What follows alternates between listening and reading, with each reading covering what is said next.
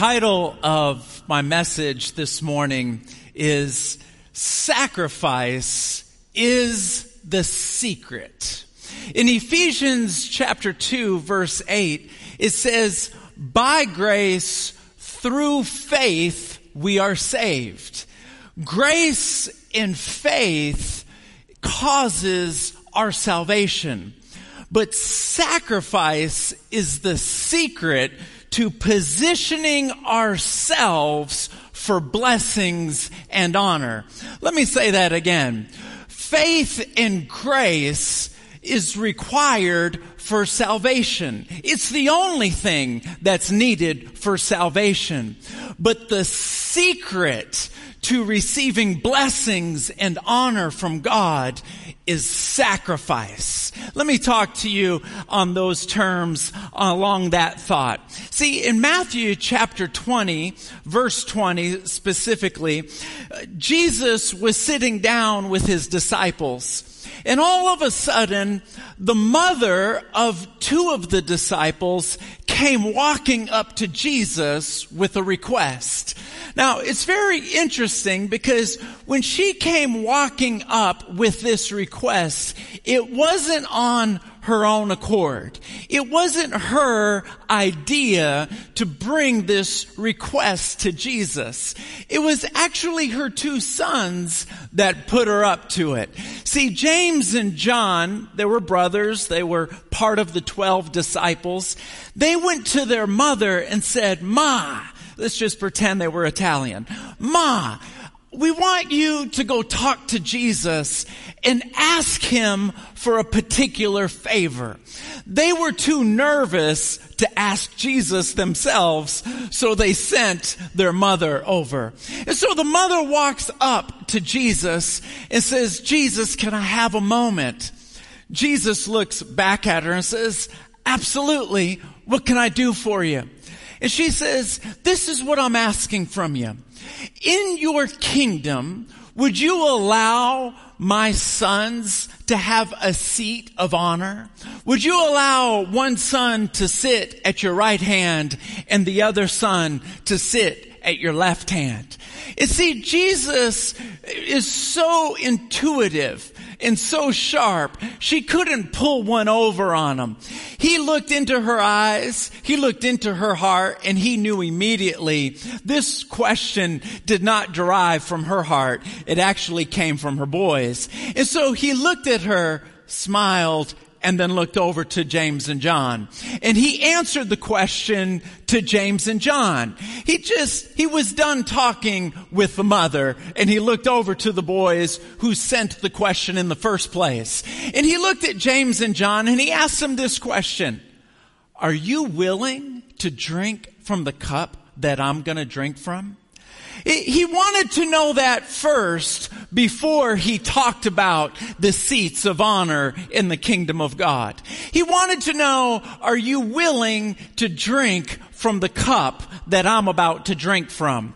You may be asking, what cup was that? You can read about this cup in the Garden of Gethsemane when Jesus said, Lord, can this cup pass from me. See, this cup was a cup of sacrifice. He was about, Jesus was about to make the ultimate sacrifice. He was to drink from the cup of sacrifice. He was to sacrifice his own life. And what he wanted to know was James, John, if you want a position of honor, you too are going to have to make the sacrifice. James and John, they were willing to make the sacrifice. They looked back at Jesus and exclaimed, yes, we are. And they proved it with their actions. If you read about the apostle James, he lived his entire life sacrificing his own life for the cause of Jesus Christ. He stayed laser focused on serving Jesus and sharing the love of Jesus with everyone he possibly could.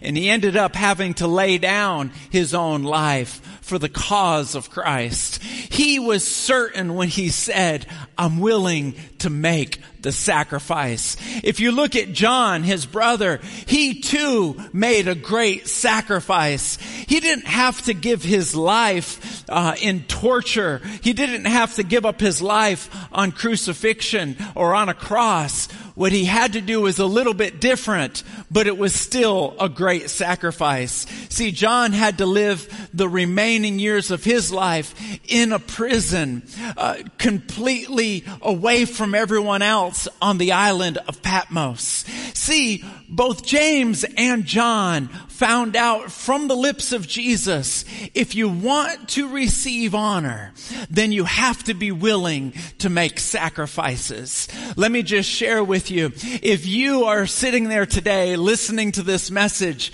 and there are certain blessings that you need God to come through, you are not able to maneuver the, the variables of your life on your own. You need God to step in. You need the presence of the Lord to begin to move the puzzle pieces of your life around. You need blessings from God. Let me tell you, the secret to blessings is sacrifice. The secret to honor is sacrifice. James and John found that out straight away. One of the things we have to be willing to sacrifice are our desires that we have here on earth. These desires that our flesh has. This is why Paul said in Romans chapter 12 verse 1, he says this, allow your life to be a living sacrifice because the desires of our flesh are often contrary from the desires of God. And we have to set our desires on the altar and say, these desires that I have, are you pleased with them? Because it's very important that we love what God loves and we hate what God hates. We have to be willing to back up and say, are there any desires in my heart that do not please you? See, in 1 Peter chapter 1 verse 14, it says this, we must live as God's obedient children. We cannot slip back into our old ways of living to satisfy our old desires because we didn't know any better then. We can't slip back into those old ways. Once we tell the Lord, Lord, you are the Lord of my life. Every day of my life, I want to live for you. I want to worship you. I want to glorify you and I want you to use me. I want you to speak through me to other people. I want to have a relationship with you and I want you to speak through me. I want you to anoint me for a special purpose. When we say that, we have to be very cognizant that our old desires are, are contrary to the desires of our heart. And that's why Peter said, don't slip back into your old ways of living to satisfy your own desires. See, there are times in our life, and today, this morning, might be that time for you, where we draw a line in the sand and we say, I am here to live for you. I am a living sacrifice. When I was growing up, one of my best friends, his name was David, and we used to play basketball together. Um, I've known him since, man, I think I knew him since I was eight years old. And when we were teenagers in high school, unbeknownst to me, he never told me this. All of a sudden, he decided he wanted to have a close relationship with Jesus. He never told me that. He just started pursuing Jesus on his own accord. I didn't know that he had increased his intensity of his pursuit of the Lord Lord until we were standing outside of a movie theater. We were standing outside of the movie theater looking up at the marquee. And I can't remember what movies were on the marquee, but we were saying them back and forth to each other. And I was saying, do you want to go to this movie? Do you want to go to that movie? And we were just kind of talking about the available movies that were there. And I said, I'll bet you that movie is going to be really good. And once again, this was many years ago. I can't remember what movie it was. But David looked back at me and he said, I bet you're right. I'll bet you that movie is really good. But there's going to be things that I'm going to see in that movie that is going to disrupt the intimacy that I have with Jesus Christ. And I'll never forget what he said next. He goes, it's just not worth it. I looked over at him as a teenager and he rocked my world. Of course, you know, I didn't say anything. I was just this curly haired kid with two loop earrings and, uh, but I looked over at him. I was like, Oh my goodness, you didn't tell me that you were pursuing the Lord. Years later, years later, over 20 years later, here I am, or close to 20 years later, here I am remembering those words that if you want to pursue Jesus and you want want to position yourself for blessings, sacrifice is the secret. You know, uh, the dove, a, a, dove is a type and shadow of the Holy Spirit of God. If you read in the New Testament, and especially in the Gospels, it talks about the Holy Spirit being a dove. In fact, at one point when Jesus was being baptized, the Holy Spirit came out of the sky like a dove and it rested on Jesus. Let me ask you a question and uh, just as a visual illustration, if I had a dove sitting on my shoulder right now, knowing that doves are very uh, skittish. Uh, anything can spook a dove. But if I had a dove sitting on my shoulder right now, and I wanted to walk around the room and I wanted to walk around all day long without this dove flying off my shoulder, how would I walk? You know the answer to that. Every step I take would be with the dove in mind. See, every decision I make would be with the dove in mind. Whenever we begin to think about our desires and we have certain cravings and, and our, our flesh begins to gravitate in certain directions, I'll give you a, a series of examples. Somebody does something that didn't meet your expectations and so you want to tell them off. You want to tell them off on social media, which is a great platform to tell them off on because they can't get to you. And you tell them off or, or someone walks by and you have this burst of anger that rises up for no apparent reason at all. Or jealousy begins to rage within you. Here's my thought and here's my challenge. Take those emotions, take those desires, place them down on the altar and say, God, I don't want to have anything to do with this. I want to sacrifice these desires. I want to sacrifice these feelings because I don't want to do anything that would disrupt my intimacy with you. Let's never forget that no sacrifice goes unnoticed and every sacrifice is rewarded. The second thing that I'd like to share with you regarding sacrifice sacrifices is that we have to be willing to sacrifice our time. See, in Hebrews chapter 11 verse 6, it says that we cannot please God without faith. Anyone who comes to Him must believe two things. Number one, you have to believe that He is, that He exists. The second thing is, is that you have to believe that He is a rewarder of those who diligently seek Him. In order to have faith in God, you have to believe both of those. You have to believe that He's there, and you have to believe that whoever seeks Him diligently, He is going to reward him. But if you seek Him diligently, what that is going to require is a sacrifice of time. You and I are gonna have to look at our day and decide which parts of our day are untouchable to anyone else because it is our appointment with God. Which parts of our day do we lock ourselves up in our room and get on our knees and worship Him?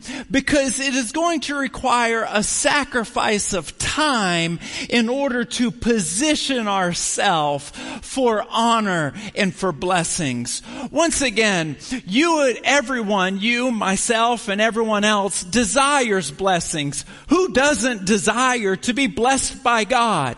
But let's never forget that just wanting to be blessed doesn't do anything at all. But making a sacrifice before the Lord provokes blessings. It provokes honor. It puts you in position for that.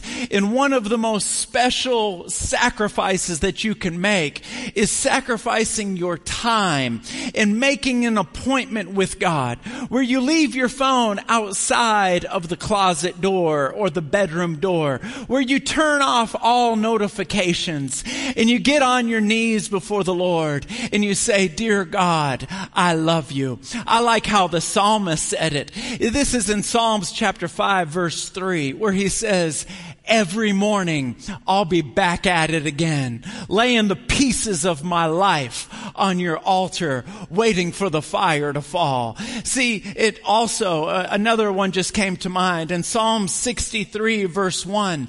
It says, Oh God, my God, early will I seek you, for my spirit thirsts for you, and my body longs for you in this dry and thirsty land. See, these moments of sacrificing your time in order to pursue God has to become the most important thing in your life. Whatever is most important to you must take priority in your day. Number three is that we have to sacrifice not just our, our desires, not just our time, but we also have to sacrifice our comfort. We love to be comfortable. We are addicted to being comfortable. And anything that comes into our life that disrupts our comfort level, I don't know about you, kind of sets us off just a little bit. Sometimes a lot a bit, but just work with me. There are certain interruptions, certain troubles that make us incredibly uncomfortable, as silly as they may be. Uh, I, for one, don't like to wait. I get impatient very, very quickly. Um, maybe you're like me when you're driving down the road and you're approaching a red light and there are cars lined up in front of you and you seem to really quickly glance all the cars and you study the year, make and model of each car to determine which car do you want to get behind. Which car are you predicting is going to go the quickest when the light turns green? And then you pick that car because you don't want to be convenienced, not even one minute. Uh, we do the same thing in grocery stores when we're walking around with a cart full of groceries and now it's time to purchase the groceries and you begin to look at the different lanes to figure out which lane do you want to go in. First you start looking at the cashiers. Which cashier looks the quickest? Which cashier looks like they know what they're doing and they're ready to start scanning stuff out and get it out of here? And then what do you look at? You start looking at who's in line. You start looking at what's in their basket and you start looking at whether or not they look like they're in a rush and are they ready to get out of here or are they just enjoying their day and they're not in any rush at all? How full is their basket? And you start looking around and comparing. Finally, once you pick a lane, what do you do? You pay attention to that other lane that you almost picked and you keep an eye on that lane and, and you kind of keep pace with that basket basket that you would have been behind had you picked that lane. And you keep on watching. And if you realize that you picked the wrong lane because that lane is going faster than your lane, what are you thinking? Oh, geez, Louise, here we go. I should have been in that lane. Upset? Because we've been inconvenienced three or four minutes. And I don't know about you, if the person in our lane that we thought was going to go fast starts digging in their purse, what do you do? You probably do the same thing that I do. You start looking around. Start saying, hey, what's, what's going on over there? What are you doing? What's going on? They start pulling out their checkbook and what do you think? Nobody pays with checks anymore. What are you doing? And then sure enough, they start having a conversation with the cashier. So how's your mom? How's your dad? And they're writing checks. And what are you thinking? Shut up and move along, woman. I want to get out of here. Why? Because we don't like to be inconvenienced, not even a little bit. But let's acknowledge a few truths. The moment you look at the Lord and say, Father, I am here to serve you. The moment you say, I am going to pursue the Christian faith, I'm going to surrender my life. At the very same time as you are choosing your Savior, you are also choosing to not ever be comfortable again. You will never be comfortable again. And why is that? Because in Ephesians chapter 6 verse 12, it says that we do not wrestle against flesh and blood, but we wrestle against evil spirits and authorities in an unseen world. We're not wrestling against people, we're wrestling against spirits. There's always some spirit that we can't see, we can't touch, we can't feel, that's coming into our life, trying to disrupt our rhythm, trying to bring us trouble and bring us stress, constantly coming and every single day coming against us, constantly wrestling. If it's not COVID-19, it's our finances. If it's not our finances, it's something else. There's always something that the enemy's trying to bring to keep us uncomfortable, to disrupt our rhythm. But let's be honest. This is not new. If you've been living for Jesus your whole life, you have been experiencing attack after attack your whole life. Because the enemy hates Jesus Christ and the enemy hates everyone who loves Jesus Christ and he's out to torment them and bring them trouble. But see, our God is on the throne and when he sits on the throne and he sees us, making the decision that I am going to sacrifice my desires. I'm going to sacrifice my time. I'm going to make small sacrifices like letting people that I'm in a restaurant with, maybe I'll let them have the better seat at the table. I'm going to make simple sacrifices. I'm going to make large sacrifices. I'm going to make a sacrifice anytime I feel the Holy Spirit, not out loud, but right here in my heart, begin to compel me to make a sacrifice. What he does when the enemy is bringing us trouble is he smiles and he says, come on, devil. That trick didn't work 2,000 years ago and it's not going to work right now.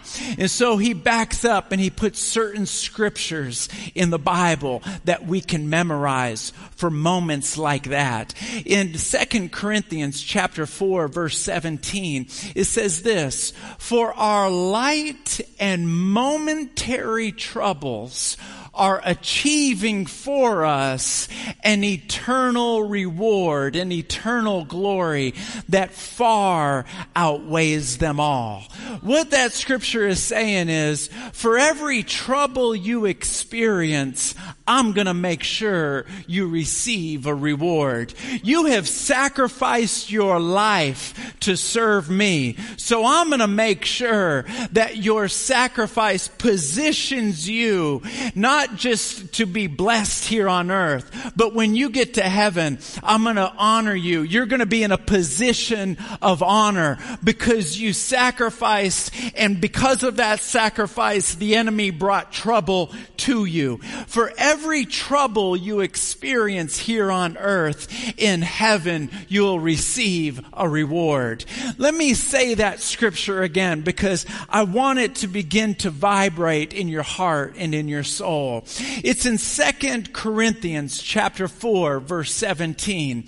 Again, it says this, for our light and momentary troubles are achieving for us an eternal glory. See, our troubles achieve the glory. Uh, our, our difficult seasons, our challenging times is actually producing for us a glory. Have you ever backed up in life and thought to yourself, man, I don't have the advantages that other people have. I, I, don't have the opportunities that other people have. Have you ever looked around and said, hey, this isn't fair. Some people were born with a handicap. They can't do anything about that. What's, they have troubles that other people don't have. Some children were born millionaires. They were born millionaires. You know that. You've seen them in the news. They didn't do anything to become a millionaire. They were just born into a family that had millions of dollars and now they are millionaires where there's other children that are born in a, in a hardship situation. And you back up and you say, well, hold on a minute here. If life were a baseball game, the one that was born as a millionaire, they're starting off on second base. Whereas the person that was born in a hardship situation, they still have to hit the ball. They have to go to first base. They gotta make it to second base. My goodness, this isn't even fair. See, some people will never make a million dollars in their entire life. But then there's babies, infants, children that are multimillionaires. And you back up and you go, well, that's not fair. One person has a trouble that another person doesn't have. Well, see, Jesus stands on the throne. He is the one that says, hey, don't worry about it. For these light and momentary troubles that this person has, that that person doesn't have, is actually achieving for them an eternal reward. They're going to experience a reward that the other person is not able to receive. Now the, the millionaire baby, they're going to have different troubles. They're going to have different challenges. And those different troubles and those different challenges are going to earn for them a different reward that's unique for them. But just let this be known that no sacrifice goes unnoticed. And every single sacrifice will be rewarded. That soft little sacrifice that you think nobody notices, God noticed. God noticed and took note of it. You know, I was thinking about the disciples and I was thinking about Judas. And I thought to myself, how can a man follow Jesus around, walk with Jesus, see all of his miracles, and then betray him. How could somebody do that? How can you see what Jesus is doing? Be that close to Jesus and allow your heart to drift away. Here's the conclusion that I came up with. At some point, he stopped sacrificing his own desires. He stopped sacrificing his time to talk with him and to open up his heart to him. He stopped sacrificing these moments in order to draw close to him. You see, those people, you, myself, our friends, our family, all of us have the same decision to make. Do we love Jesus enough to sacrifice our entire life to say, this is in Acts chapter 20 verse 24, however my life means nothing to me if only to finish the race and complete the task of testifying of the good news of Jesus Christ. Because in order to position yourself for blessings, Position yourself for honor. The secret is sacrifice. People who do not make sacrifices in their relationship with Jesus will always be disappointed. They will be the ones that back up and fold their arms and look up and tap their foot and back up and squint their eyes and say, I don't know if Jesus is always there for us. I don't know about church and I don't know about preachers. I don't know if the gospel's really real. Here's the truth that we must accept. That salvation comes through grace and faith. But honor and blessings are established when we position ourselves by making sacrifices, both small and great. Let me pray for you. May the Lord bless you. May He keep you. May His face shine down upon you and be gracious to you. May His face be turned towards you and bring you peace. Be blessed in the name of Jesus Christ.